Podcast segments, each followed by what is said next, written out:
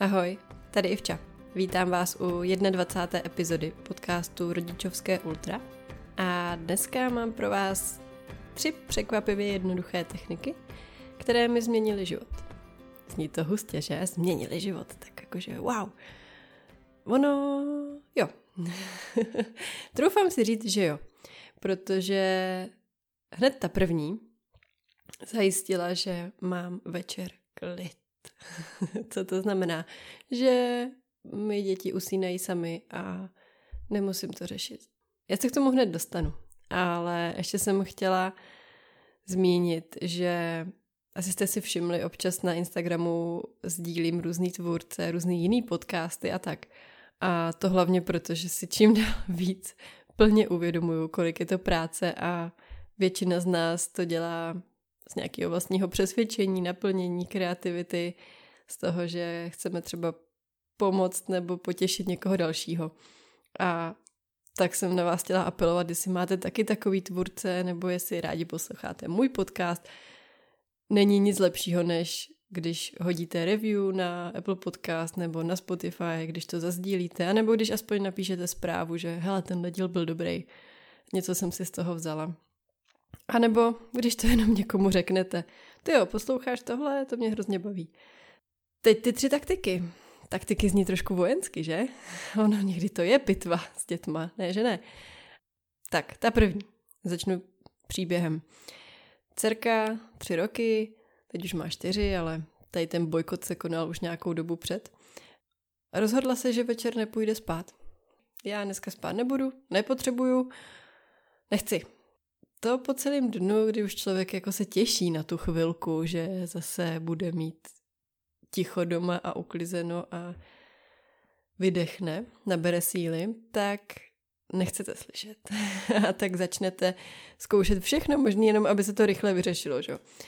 Přemlouvání a příkazy a nějaký jako vysvětlování, že ale musíš spinkat, byla bys unavená a naše tělo si potřebuje odpočinout a já už jdu taky spinka, podívej, a venku je tma a zkoušíte všechno. Ale ve chvíli, kdy se ten třileták rozhodne, že nejde spát, tak já myslím, že opravdu by zvládla minimálně do půlnoci nespat. Udělala by cokoliv, štípala se do ruky, nevím. Na to už nemáte kapacitu, nebo já jsem na to už neměla kapacitu v tu chvíli. Začala jsem pěnit a to jako dost vnitřně takový ten stek začal bublat, ale já už chci ticho, už padej, už běž. Prostě tak si dělej, co chceš, já jdu spát. To už bylo mimochodem asi půl desáté, desátá a to já fakt už jako chodím spát. Ona byla opravdu odhodlná, že zůstává v tom obyváku a bude si tam něco prostě hrát, nebo já nevím, co chtěla dělat. Já jsem měla vztek. Chtěla jsem jít pryč, ale věděla jsem, že ji tam jako nemůžu nechat rodičovsky. To není dobře, že? Nechat dítě samotný bez dozoru ve třech letech.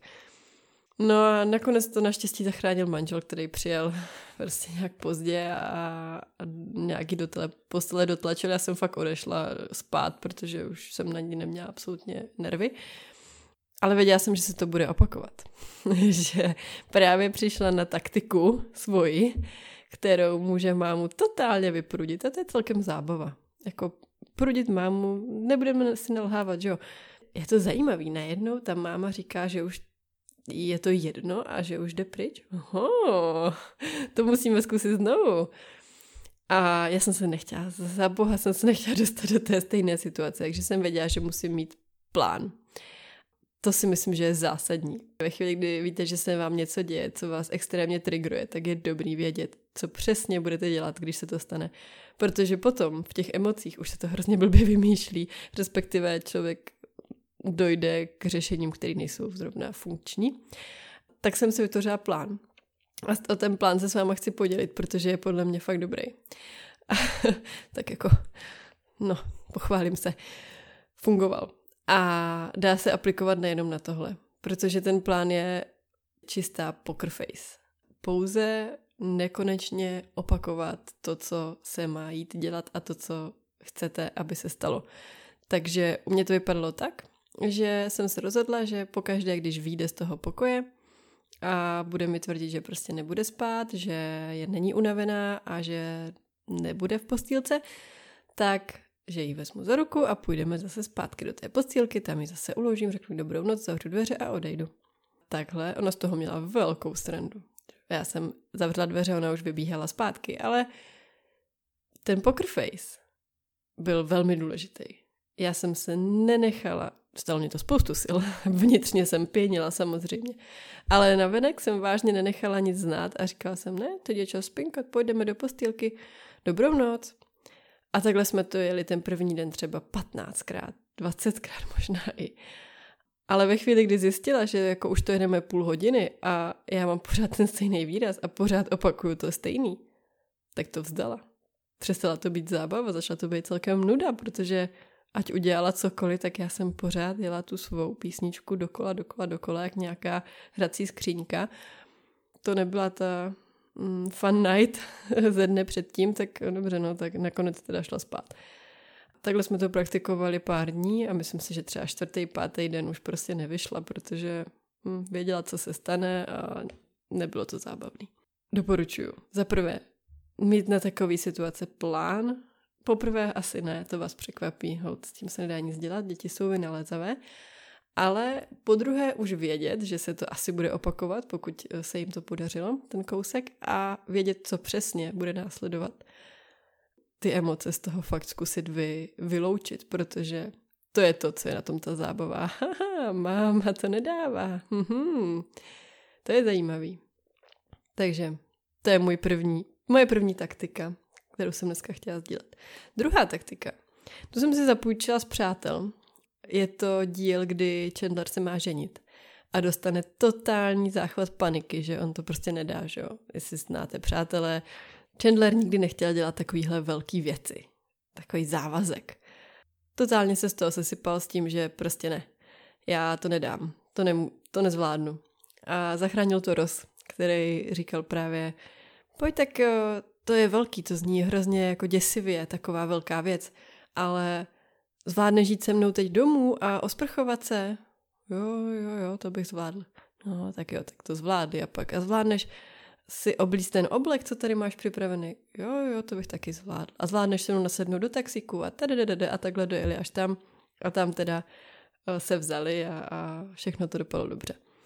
Ale tahle ta taktika ve mně nějak zůstala a když jsme se teď dostali do nového roku a nové školky, dcera právě měla dost jako strach, což je pochopitelný, něco nového, nikoho tam neznala a musela se s tím poprat, tak uh, jsem to použila a říkala jsem, hele, Chápu, že to je pro tebe náročný a že se toho bojíš, ale ty už to vlastně znáš, už si chodila do školky, sice do jiné, ale všechno to bude podobný, tak myslíš, že zvládneš tam dojet se mnou a myslíš, že zvládneš si přezout ty bačkurky a potom si dát svačinu a jít ven a dát si oběd, no a pak už přijdu. A takhle jsme si to jako rozkouskovali a jasně, že měla strach a byla slzička a tak, ale bylo vidět, že nějaká ta sebejistota tam proběhla a to uvědomění toho, že to bych vážně mohla zvládnout, protože už jsem to zvládla, ty dílčí kroky. No a já jsem to použila i u sebe, když jsme měli v plánu jednu svatbu v červenci teda už. A mě se hrozně nechtělo, měla jsem z toho z nějakého důvodu strach. Nebyla jsem na takové velké akci hrozně dlouho, doma s dětma, teďka, že jo, společenský šaty, podpatky a do toho tam ty dvě děti, za kterými máte běhat a teď oni budou možná dělat scény a možná budou křičet a možná nebudou chtít sedět u stolu a představujete si ty různé scénáře té trapnosti, co vás čekají.